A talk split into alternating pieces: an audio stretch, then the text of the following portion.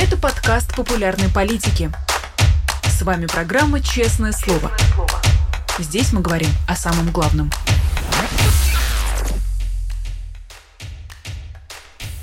Всем здравствуйте, вы смотрите канал «Популярная политика». Это программа «Честное слово». Меня зовут Александр Макашенец. Спасибо большое, что подключились. Не забудьте поставить лайк, не забудьте, что у нас есть чат, в котором можно задавать платные вопросы. В суперчате это можно сделать. У нас э, сегодня все платные вопросы я буду озвучивать для нашего сегодняшнего гостя. Это Илья Новиков, адвокат. Он к нам уже подключился. Илья, здравствуйте.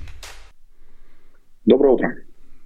Ну, пока что э, вопросов от наших зрителей еще нет, поэтому э, я начну э, со своих. Хотел бы сначала поговорить, можно сказать, даже немножко размяться с вопросов, связанных с международным правом в том или ином виде. И вот из такой международной повестки Владимир Путин летал на переговоры в Объединенные Арабские Эмираты и Саудовскую Аравию. Мы видим, что его визиты в другие страны участились. За последние несколько месяцев э, он также был в Китае, в Казахстане. Мы понимаем, что это относительно дружественные страны, если мы там говорим, например, сравниваем с Европой, но тем не менее. Хотя бы в теории возможно, что в одной из таких поездок Владимира Путина могут неожиданно арестовать. Нет, невозможно, просто потому что он никогда не поедет в страну, насчет которой есть хотя бы малейшие сомнения, что в этой стране может что-то такое случиться. То есть и это все держит... поездок участилось только по, сравнению, только по сравнению с периодом, когда он полностью глухо сидел в своем бункере и не мог оттуда высунуть нос. А сейчас, э, ну, если вы сравните с кем, как ездит нормальный президент или нормальный лидер страны, то, конечно, это не так, чтобы сильно. Угу. Но между тем э, президент Бразилии пригласил Владимира Путина на саммит G20 в Рио-де-Жанейро. Э, его зовут э, Лула да Ла Силва. Он пообещал, что не допустит ареста российского лидера по, арест, по ордеру от Международного уголовного суда. При этом Бразилия ратифицировала Римский статут, тему, которую мы регулярно в эфирах а, поднимаем. А, так ли это, что за невыполнение вот этих вот обязательств а, стран-подписантов никаких санкций в принципе нет? Нет, никаких санкций нет. А есть ли какие-то механизмы, которые могут это регулировать? Нет таких механизмов. Понимаете, Международный уголовный суд – это орган, у которого нет своей принудительной службы исполнения решений, нет никаких международных уголовных приставов. И э, все, что может сделать этот суд, он может только получать документы и получать, э, соответственно, заключенных, людей, которых ему экстрадировали, от других государств, которые с ним сотрудничают. Э, ратифицировав его статут или не ратифицировав, э, это в данном случае не принципиально. Но ничего сделать государством, которое статут ратифицировало, а, а выполнять э, обязательства по экстрадиции людей, включенных в этот список разыскиваемых лиц, ничего сделать нельзя.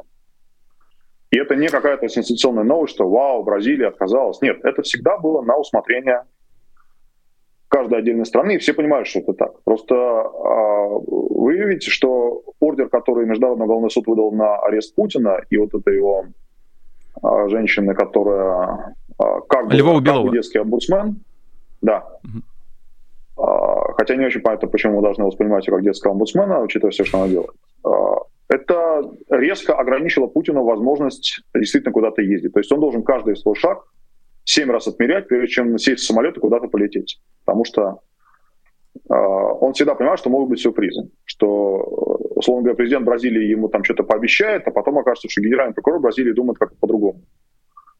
И э, вся вот эта вот судьба российской цивилизации тысячелетней зависнет на том, как разберутся между собой чиновники в какой-то другой стране. Вот такие ситуации для него очевидно, абсолютно неприемлемо. Он туда просто такое место, где его, с ним могут что-то сделать, как он думает, он никогда в жизни не поедет.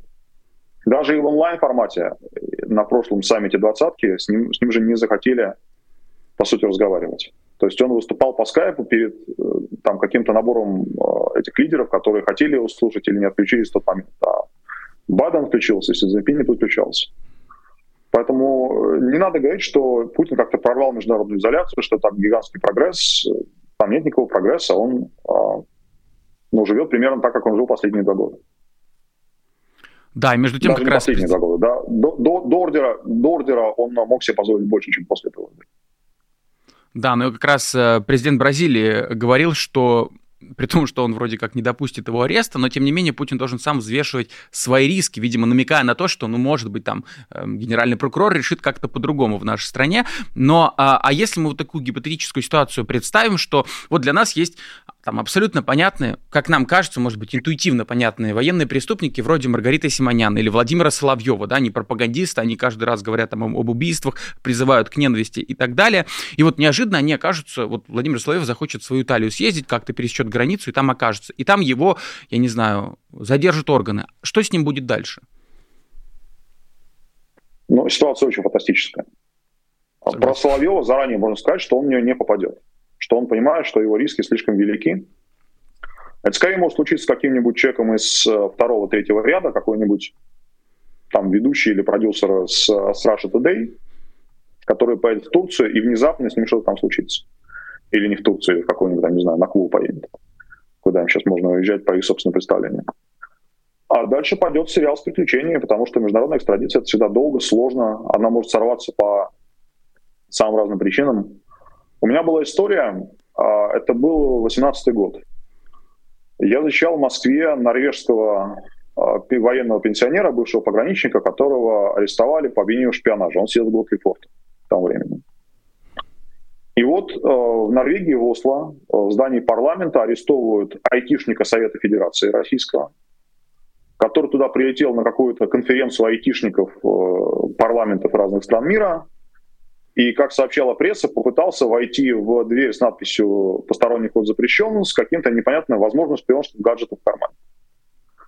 И для нас тогда было совершенно очевидно, что он уже кандидат на обмен, да, вот здесь норвежец, Россия шпион, э, там русский норвегий шпион, все замечательно. Можно снимать фильм «Шпионский мост», да, там подъехали две машины, э, такая снимая сцена на мосту, и вот они уже оба дома. Ничего подобного его норвежский суд отпустил через две недели, потому что норвежская служба контрразведки не смогла представить убедительно для норвежского суда доказательств того, что этот человек действительно занимался шпионской деятельностью. Вне всяких э, расчетов того, что его можно было не просто отпустить, а при этом еще получить назад своего гражданина. Суд в эти детали не входил. И мой норвежец в итоге еще почти год провел в, в Лефортово, ожидая, когда будет следующая оказия для обмена. А, это нам с вами может быть очевидным, да, что люди типа Симона Соловьева какие-то суперпреступники. А какой-нибудь судья в какой-нибудь Вероне, я от балды говорю Верона, да, это может быть не Верона, а Коста-Рика, который что-то краем уха слышит, что есть какая-то Украина, какая-то Россия, но все это не очень понятно. Вот, вот у них здесь турнир по бейсболу идет, там, да, или фестиваль макаронов. Для него все это может быть далеко не очевидно. И насколько э, хорошо сработает в данном случае прокурор, который или прокурор, или полицейский чиновник, который должен будет представлять материал на экстрадицию, вообще не очевидно.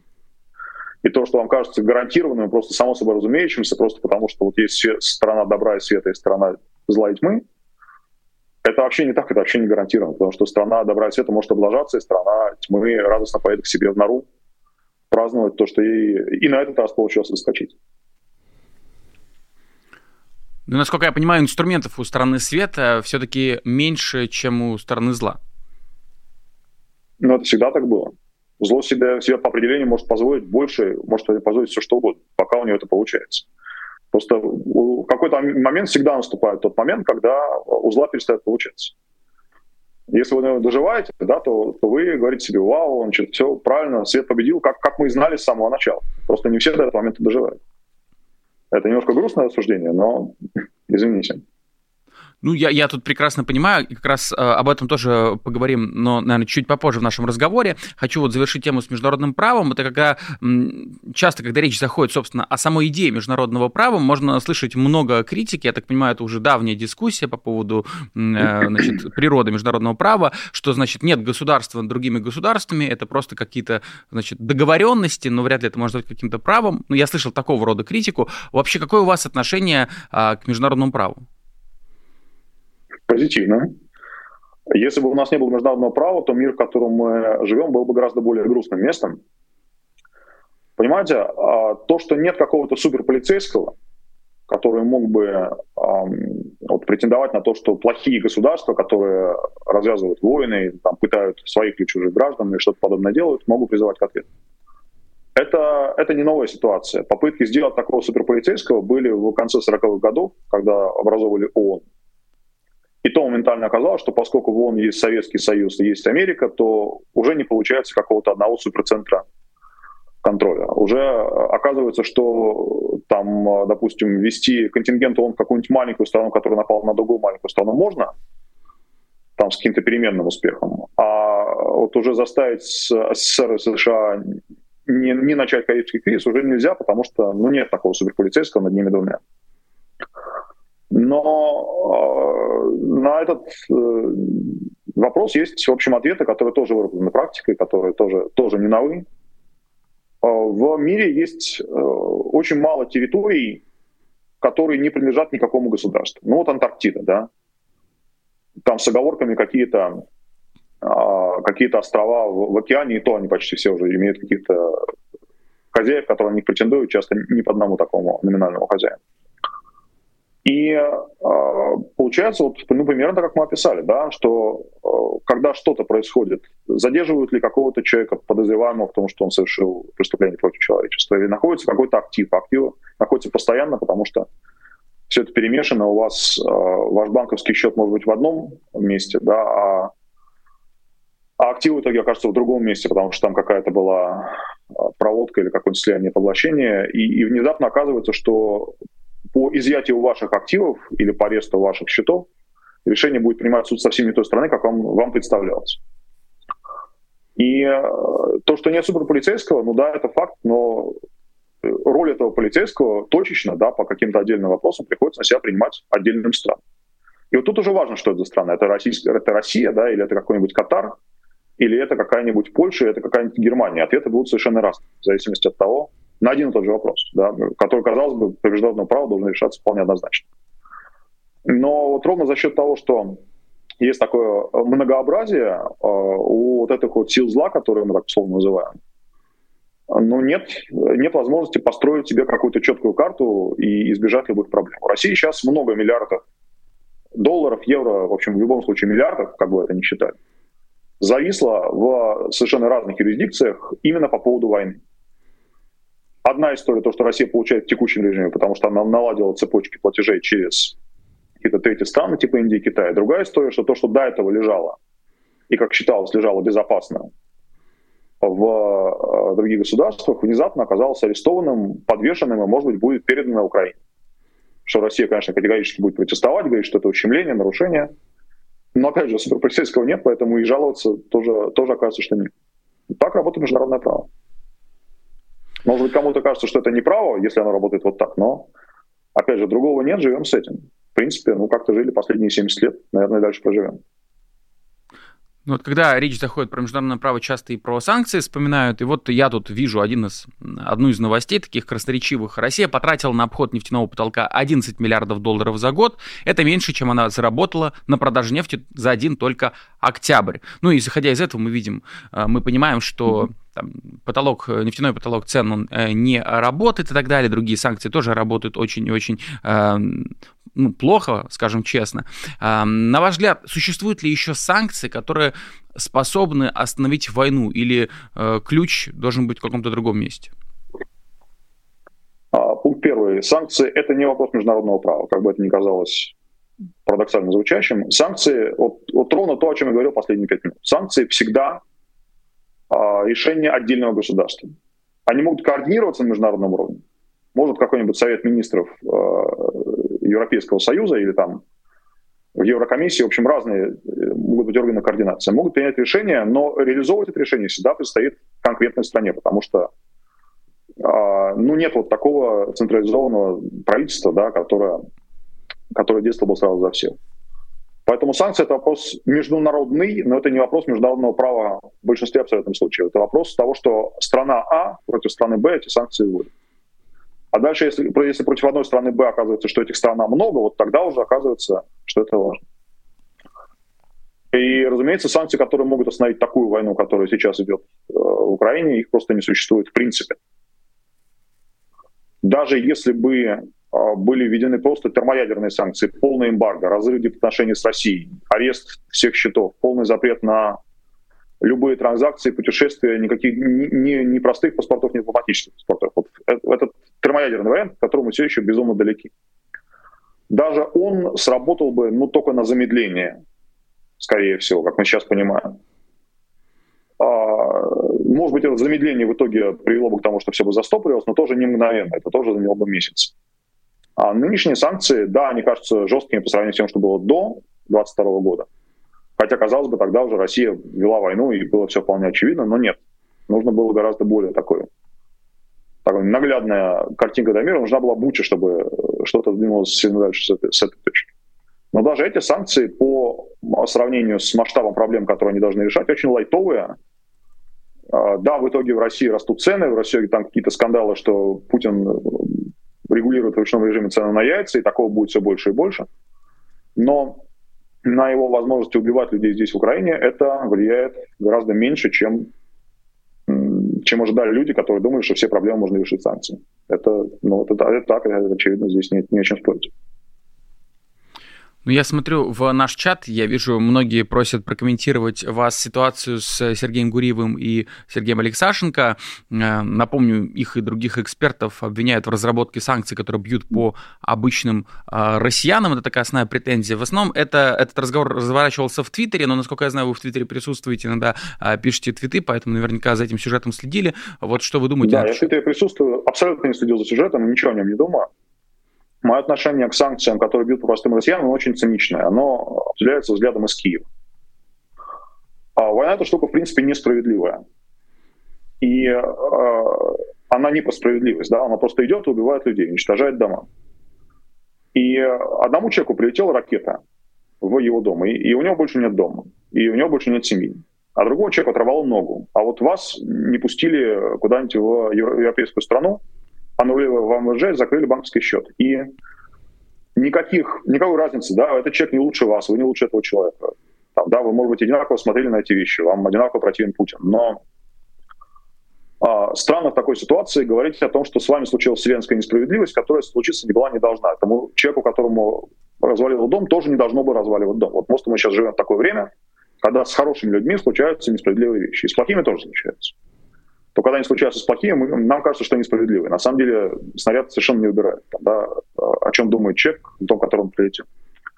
Что касается санкций, а, если бы запрет на российские паспорта, на всякие машины с российскими номерами и прочее, было бы 20, 21 и 22 пунктом в длинном списке того, что направлено на полную изоляцию России, чтобы никакой путинский человек под видом хорошего россиянина не мог куда-то поехать. Если бы первым пунктом этой списке было закрытие посольства, вторым пунктом полный эмбарго, третьим пунктом а, полный арест всех активов, суверенных, несуверенных, любых, которые касаются России. И двадцатым там где-то в конце а, было бы вот это все, мне это было бы понятно, потому что это было бы логично. Да? Это вы отсекаете полностью Россию от любых контактов с, с вами и с той частью мира, в которой вы находитесь. Для меня проблема с вот этими санкциями, которые не бьют по Путину, а бьют по простым россиянам, заключается в том, что они э, растрачивают ресурсы впустую, они маскируют отсутствие вот этого первой части этого списка. Понимаете? А, вообще вводить санкции – это тема обоюдоострая. Не только потому, что Россия сделает что-то в ответ, но в первую очередь потому, что когда вы, какая-нибудь страна, там условно Руритания, да, а, допустим, вымышленная страна где-то в Европе, вот ваш рулетанский бизнес хотел бы торговать с Россией. Ваши рулетанские отели хотели бы принимать русских туристов. А вы это им запрещаете. какие-то санкции, вы не только запрещаете русским туристам а, останавливаться в рулетанских отелях, но вы запрещаете рулетанским отелям принимать российских туристов. Это работает так.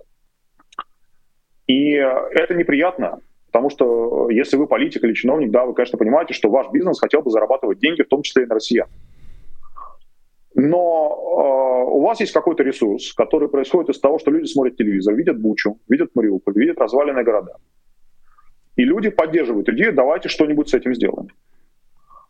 И э, имея этот ограниченный ресурс, имея возможность потратить его либо на разрыв отношений с Россией и запрет бизнеса, либо на запрет вот этих вот туристических виз и паспортов, если вы его тратите на второе, но не на первое, если на, на обе вещи одновременно, да, молодец вы, вы принимаете сверхусилия.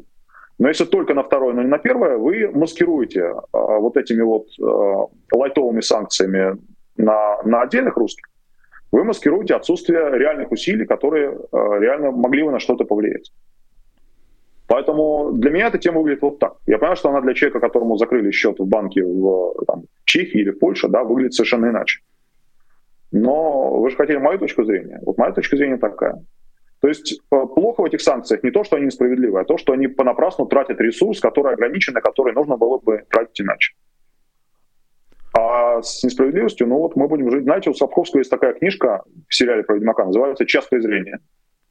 Это, в принципе, описание войны. Вот мы сейчас живем в, в час во время презрения, в эпоху презрения, когда все всех презирают, а, права человека ничего не значит, жизнь человека ничего не значит. Ну, может быть, не везде и не одинаково, да, но тенденция такая. И так будет еще какое-то время, а, неопределенно долгое. Поэтому что ж говорить про, про запреты на туристические визы. Ну, тут я могу только согласиться, действительно, что во время войны не нужно ждать справедливости, а, но все-таки есть же санкции, которые скорее на руку Путину, они ему даже подыгрывают в этом смысле. Это не только трата ресурсов, но и подыгрывают. Вот э, такой пример, который часто приводит, например, человек бежит от мобилизации, его не пускают куда-нибудь в какую-нибудь э, европейскую страну в качестве беженца, он возвращается в Россию, и тогда шанс, что его мобилизуют, э, вырастает. Разве такие санкции не нужно пересматривать, на ваш взгляд? Но, опять же, мой взгляд циничный, и он вам не понравится. А, я бы хотел, чтобы у Путина и его а, армии было больше тех, кого мобилизовали силком. Чтобы армия, которая пытается сейчас убить меня, а, чтобы в ней было больше людей, которым все это реально неприятно, противно, и которые только и думают, как бы от этого откосить.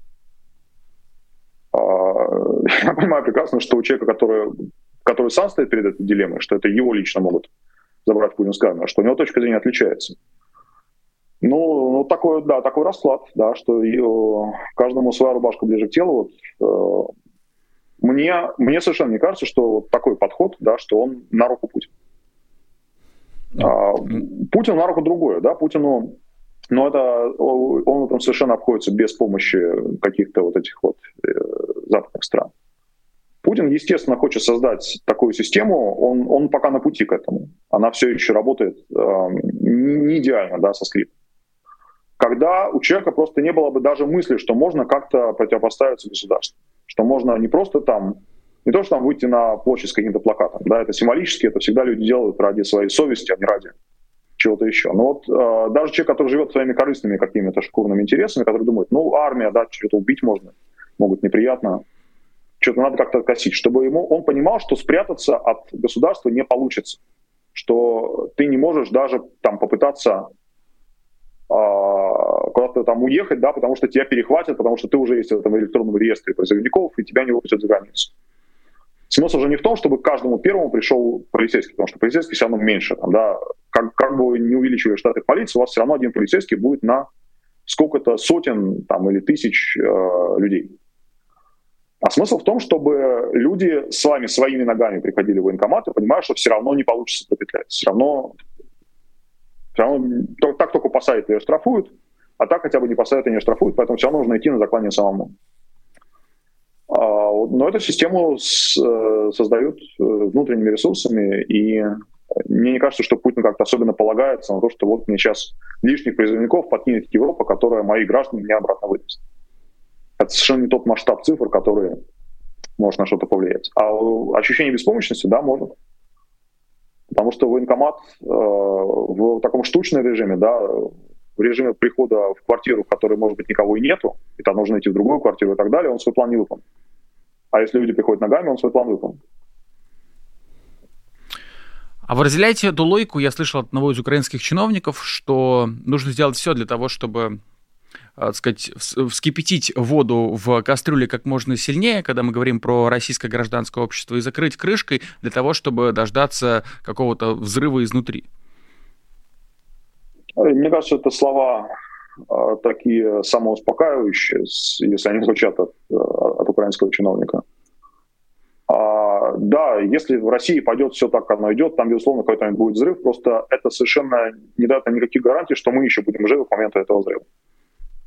Это то же самое, что нарастающее, нарастающее накапливающееся недовольство ростом цен, трупами, которые приходят, э, всякие э, коррупция не той, которая там яхта у чиновников, да, а той коррупции, которая касается тебя лично, то, что который твой соседний мент стал считать себя еще большим хозяином жизни, чем, чем, чем раньше, да, что тебя еще, еще легче могут этой полиции избить или убить или изнасиловать, просто потому что они так могут, а ты никто.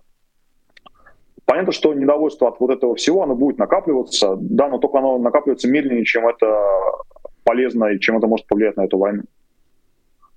А, Путин планирует на месяц, я не знаю, как насчет года вперед, да, но на месяц точно, что вот э, его э, ресурс растет, он копит свои ракеты, он копит свои снаряды, он копит свое пушечное мясо, в предположении, что э, еще там много месяцев, полгода, год, он должен вот эту ситуацию наращивать. Я вообще не уверен, что у него есть план какого-то выхода, что там есть какой-то, значит, какой-то не свой набор критериев, что вот если мы достигнем вот этого, вот этого, мы эту войну прекратим и будем возвращаться на мирные рельсы. Потому что то, что было переведено на военные рельсы, на мирные рельсы уже возвращаться не захочет. А, это нужно будет как-то создавать гигантский социальный кризис в России, только чтобы вернуться к мирной жизни. А в то время как войну можно продолжать, вот пока этот котел кипит, кипит, кипит, кипеть еще будет очень долго. Это, это более безопасно для Путина. То есть, если, я абсолютно уверен, что если ему вдруг удастся, а, я не верю, что ему удастся справиться с Украиной, я думаю, что шанс захватить Киев, Харьков, Одессу он упустил еще тогда, в самом начале войны, когда у него не получился Блицкрик. А, но если вдруг ему удастся изолировать, заморозить ситуацию в Украине, он будет искать новую точку приложения усилий. У него будет Молдова с Приднестровьем, у него будет Грузия, у него будет что-то еще. Казахстан, который там против него начал рыпаться как-то, они, они по понятиям помогли Такаеву, а Такаев не по понятиям как-то бортанул, когда речь пошла, пошла по, про войну с Украиной.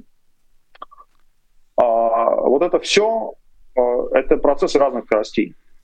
Нас интересует, с точки зрения нашего, нашего выживания здесь, в Украине, интересует только то, что может э, случиться быстро. И поэтому мы не особо рассчитываем на что-то, что происходит внутри России. Ну да, было бы приятно, если Путина завтра убили его же собственные приближенные, но рассчитывать на это мы не можем. Будет хорошо, если это случится. Но мы должны исходить из того, что этого не случится. И по этой же самой причине планировать и вкладываться во что-то, что связано с вот этой вот идеей нарастания революционной ситуации в России, когда верхи не могут, ни за не хотят, но для меня это как плохая инвестиция. Или такой самообман. Потому что это нарастать будет дольше, чем, э, чем Путин э, будет еще больше мобилизовываться для того, чтобы с нами покончить. Вы вот успели уже заявить как раз тему, о которой я хотел спросить. Депутаты Российской Думы предлагают увеличить срок службы в армии с года до двух лет. Они же приняли бюджет на следующий год, на 30%, 30% оттуда будет потрачено на войну. И вот, э, мне кажется, ключевой вопрос. Э, Путин, он сейчас идет в банк или ему в принципе выгодно состояние вечной войны на нынешнем этапе его правления? Оно не то, что выгодно, оно сейчас единственное возможное потому что э, ну, ты не можешь бесконечно закручивать гайки, если у тебя как бы мирная жизнь. Потому что ты можешь арестовать любого своего чиновника, убить любого своего там какого-то недовольного, да, но ты не можешь справиться с ними со всеми вместе, через них правишь. И да, когда есть, э, есть вот эта война, э, я не знаю, как из нее выйти просто, я, мы про это только что говорили. Просто как, как вы будете переводить на мирные рельсы – то, что сейчас существует в формате люди нищают, но нищают медленно, поэтому это все терпимо. Еда становится дороже, кредиты просрочиваются, но там война и, и родина, и вообще. И вот внезапно нет войны, оказалось, что кредиты нужно отдавать, и еда не дешевеет, и что-то все как-то плохо, а вот защиты Родины как-то вот уже нету, да, и, и, и что при этом происходит? Поэтому я не думаю, что Путин идет в банк и ему это выгодно. Просто, ну, просто теперь так будет всегда. Теперь пока будет Путин, будет вот, вот это вот все. Будет э, закручивание гаек, удорожание, ухудшение, потому что оно не только будет стоить дороже, но и будет при этом еще хуже, потому что пальмовое масло в обычное масло будет добавлять все больше и больше. И при том, что продавать его будут там не, не, не по 100 грамм, условно говоря, пачка, а по 90, а потом по 80, а потом по 50 за ту же самую цену. Ну а при этом в нем еще будет больше говна. Это процессы совершенно параллельные и неотделимы одно от другого. Но это не игра в банк это просто вот теперь новый режим существования на постоянно. Не навечно, да, но на постоянно. То есть нет никакого плана, что там по достижении 2025 года мы перестанем воевать и полетим на Марс. Это, может быть, э, звучит как какая-то там очередная новость будущего времени от Russia Today, но абсолютно понятно, что реальных планов нет. А будет вот эта война, там, да, будут увеличиваться разные ваши тяготы, и повинности будут расти налоги, даже если это будет не выглядеть как повышение налогов, будет выглядеть как повышение каких-нибудь сборов с работодателя, но все равно это будет платиться за счет ваших зарплат. И прочие удовольствия, связанные с тем, что Родина опасности, и нужно ее защищать. Как же так? А ты тут про какое-то масло говоришь. Предатель. Между тем, я прош... Э, помню прошлый наш с вами разговор, он был как раз перед наступлением Украины. Э, вы тогда были очень сдержаны в прогнозах, напоминали, что война — это не футбольный матч, но отметили, что у Украины сейчас, ну, то есть тогда э, есть исторический шанс уничтожить диктатуру. А на ваш взгляд, сейчас вот по итогам наступления украинского сохраняется ли этот шанс, как он поменялся? Это контрнаступление придумали не военные маркетологи, продавали его маркетологи. Я потому был так сдержан, потому что было вполне понятно, что э, вот эта вот истерика, что контрнаступление, контрнаступление у нас сейчас все будет замечательно, она не может исходить от военных, она исходит от людей, которые продают политический продукт.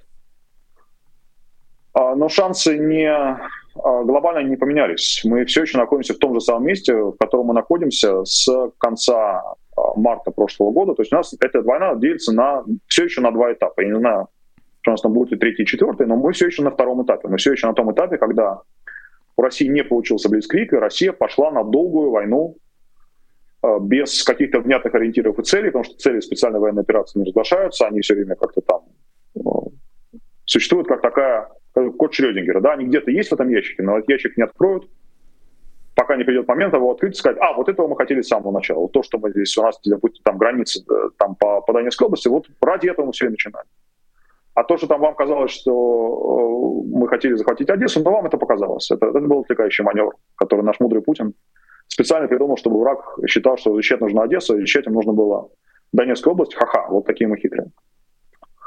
Но э, глобально ничего не меняется с марта. Вот был Блицкрик, он не состоялся, не получился. России пришлось уйти с э, севера Украины, не захватив Киев, не захватив Харьков. Одесса, соответственно, схлопнулась, потому что Одесса во многом зависела от того, как, как дела пойдут на севере. И мы все еще там.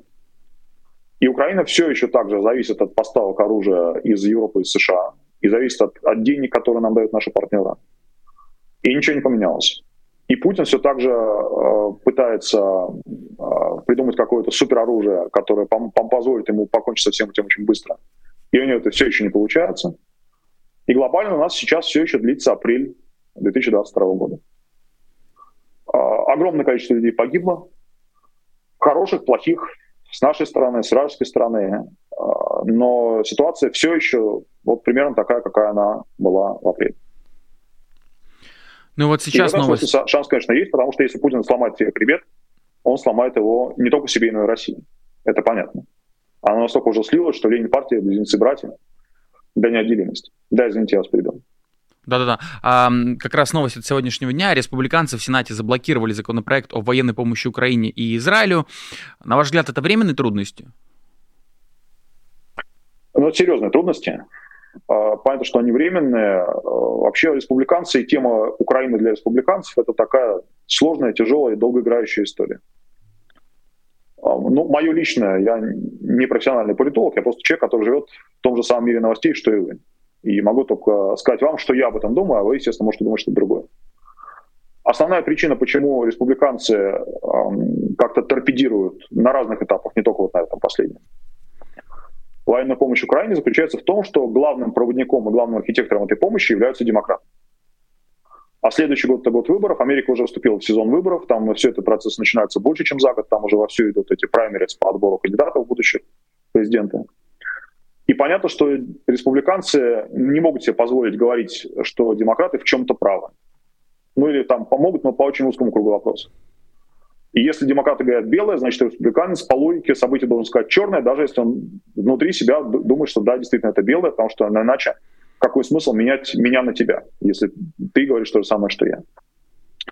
Для Украины а, был шанс вот этот вот э, пропихнуть, ну точнее даже не для Украины, для друзей Украины, потому что Украина на это повлиять может минимальным образом.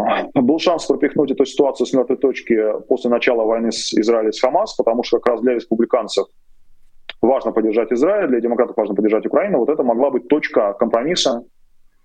А до сих пор эта точка не сыграла. То есть, возможно, она сыграет, возможно, тот э, компромисс, который в итоге будет проголосован, действительно будет ровно таким, что республиканцы поддерживают помощь Украине, потому что демократы согласились поддержать помощь Израилю. Но мы этого сейчас не знаем. Это только на уровне разговоров, планов и неопределенных обещаний. Но мы вынуждены с этим жить, потому что у нас нет другой Америки.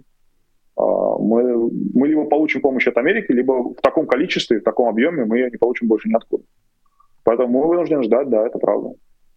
Там уже могут быть более или менее удачные усилия украинских дипломатов по тому, чтобы подтолкнуть разных людей в Америке, да, там, там э, совершенно по-разному ведут себя профессиональные дипломаты, кадровые дипломаты. И, например, дипломаты из числа политиков.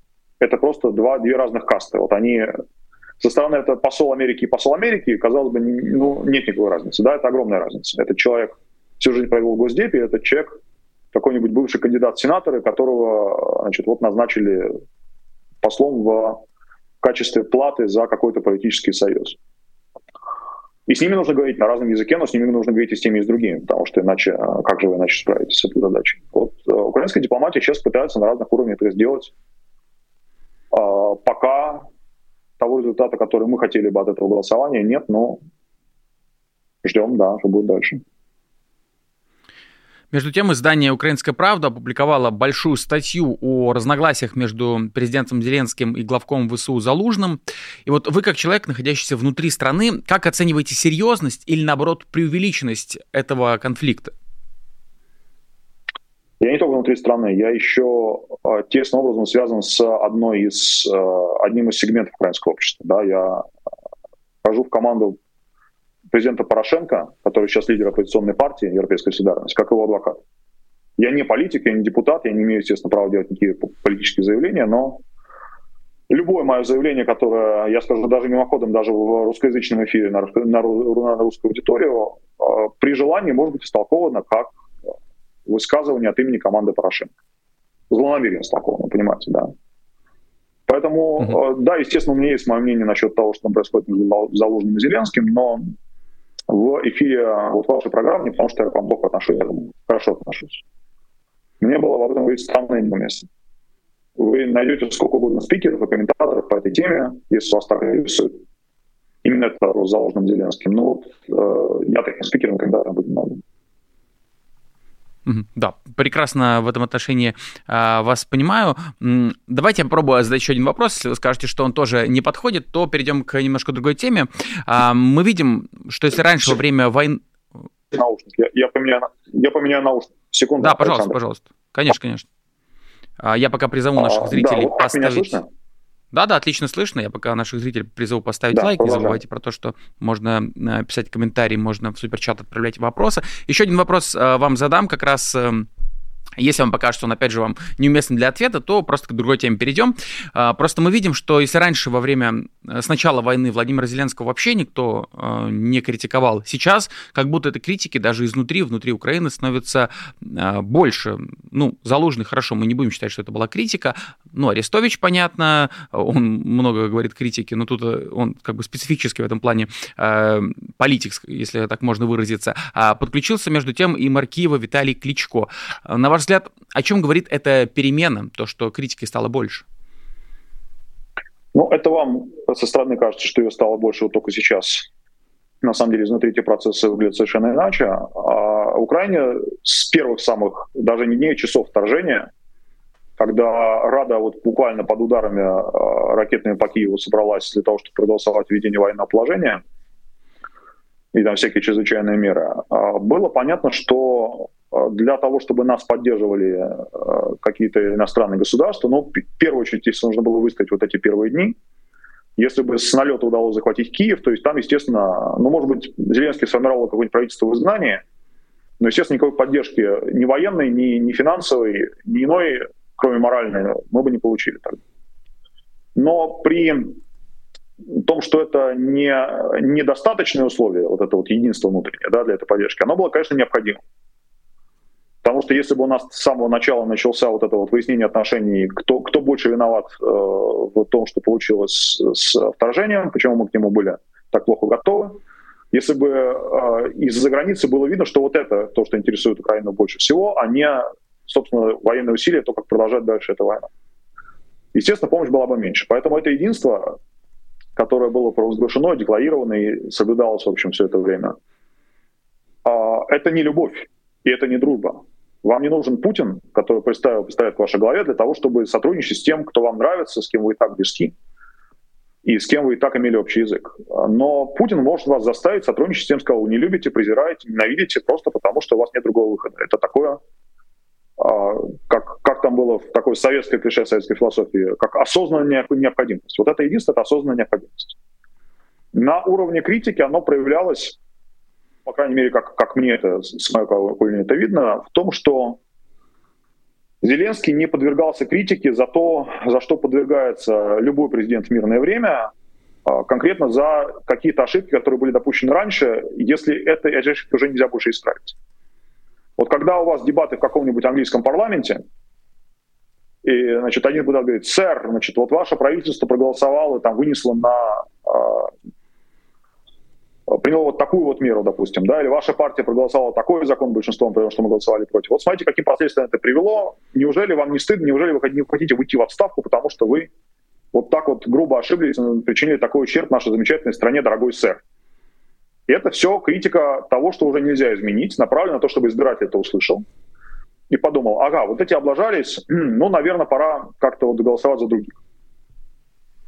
Вот этой критики практически не было всю эту дорогу, потому что было понятно, да, мега острый вопрос, э, насколько Украина была готова к вторжению, все ли меры, которые должны были быть приняты, были приняты, но это уже нельзя изменить, это уже случилось.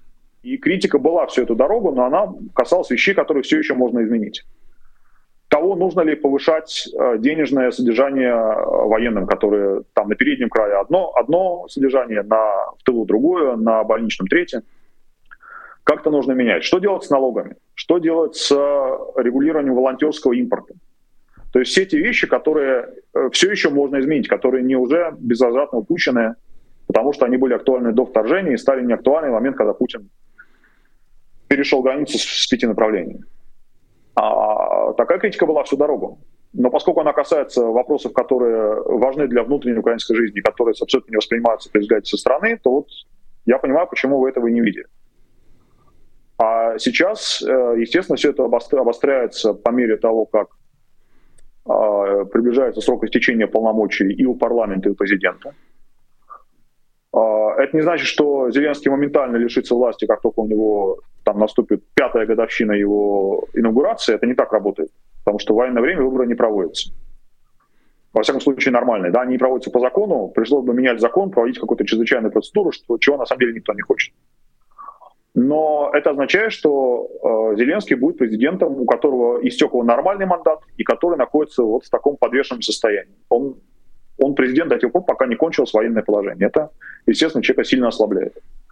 С парламентом ситуация, наверное, еще в этом смысле хуже. У парламента полномочия истекут летом следующего года. И, и понятно, что там, если лидер военного времени это всегда вынуждено, да, вы не можете без, без лидера воевать то ответить на вопрос, почему парламент, за который голосовали пять лет, и когда симпатии уже резко изменились избиратели, это понятно. Почему этот самый парламент должен продолжать принимать судьбоносное для страны законные решения, ну, уже как-то сложнее, да. То есть понятно, что независимо от того, будут ли выборы, будет какая-то политика, которая здесь не прекращается ни на секунду. Поэтому э, весь этот мой спич, да, весь мой, вся эта моя лекция, она сводится к тому, что, во-первых, вы не видите внутренних процессов, и то, что вам кажется резким изменением вот, конфигурации. На самом деле оно не резкое, оно плавное и вполне эволюционное.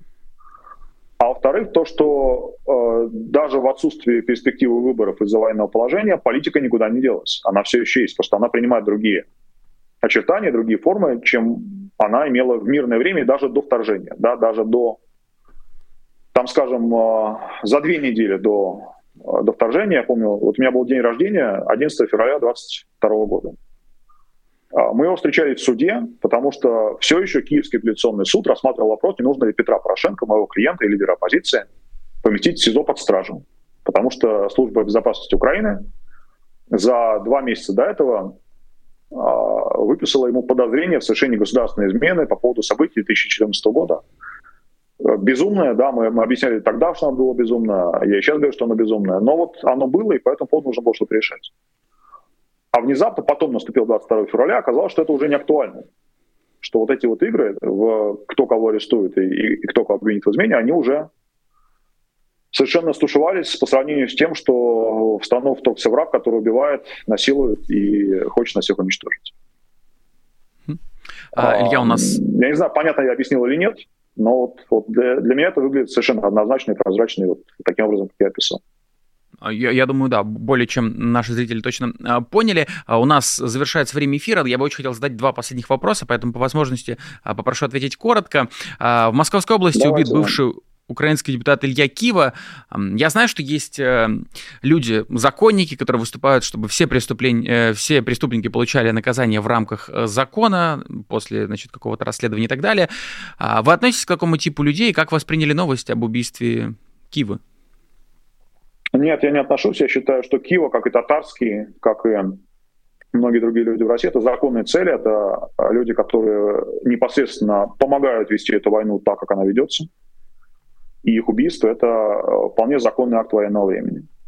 Россия, естественно, будет считать это, это актом терактом, скорее всего, да, и те, кто скажет так, находясь в России, там могут посадить за одобрение терроризма, но э, это не значит, что это вот точка зрения, которую сказали, точка зрения законников, это единственная возможная точка зрения на этот счет. Я думаю, что никаких проблем, вот меня, по крайней мере, никаких проблем убийство Кивы не вызывает. Ну, еще одна новость. К Алексею Навальному не пустили адвоката, который ждал посещения 7 часов. Трех других его адвокатов до этого отправили в СИЗО. На ваш взгляд, для чего все это делается? Это такая форма пытки или издевательств, или э, просто российская власть любой пост Алексея, любую его политическую активность, даже при том, что он находится в тюрьме, воспринимает как некую угрозу или повод для беспокойства? Ну, разумеется, воспринимают, и, разумеется, это не столько пытка, как, хотя и пытка, наверное, тоже, но в первую очередь это средство изоляции. То есть Путин видел, что, несмотря на то, что он Навального посадил, Навальный постоянно что-то пишет в блогах, от него постоянно доходят какие-то комментарии, и все это важно, потому что эти комментарии ждут и к ним прислушиваются. И вот с позапрошлого месяца, да, когда у нас снова была проверка адвоката, по-моему, октябрьская еще, а может уже ноябрь, я, может быть, упустил ход событий, а, дали четко понять, что они будут пресекать не просто а, какие-то встречи да, с адвокатами, просто любую связь с внешним миром, что они сделают все возможное, что от них зависит, чтобы от Алексея просто не доходило даже слова, и даже было под вопросом, жив ли он, и мы бы месяцами ждали вот это вот, э, жив или не жив, и радовались, когда получали ответ, что он жив, чтобы это была хорошая новость. Но это, да, это тоже вполне очевидно, то есть здесь нет никакого двойного дна, они это дело вполне открыто, и, и, и так это позиционируют чему здесь можно удивляться. Тут могу только присоединиться. А, вижу, что наши зрители отправляют платные комментарии. Любим Илью и ваши стримы. Ситозавр ТВ Спасибо отправляет. на добром слове. Да, на добром слове.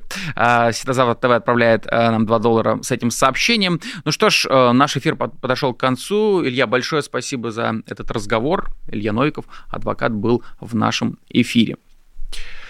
Все ну, хорошо. я хочу... Да, всего хорошего. Я хочу сейчас в завершении напомнить, что, друзья, вы можете в... поддерживать нас с помощью суперчата в ходе эфиров, отправляя свои платные вопросы или вот такие комментарии.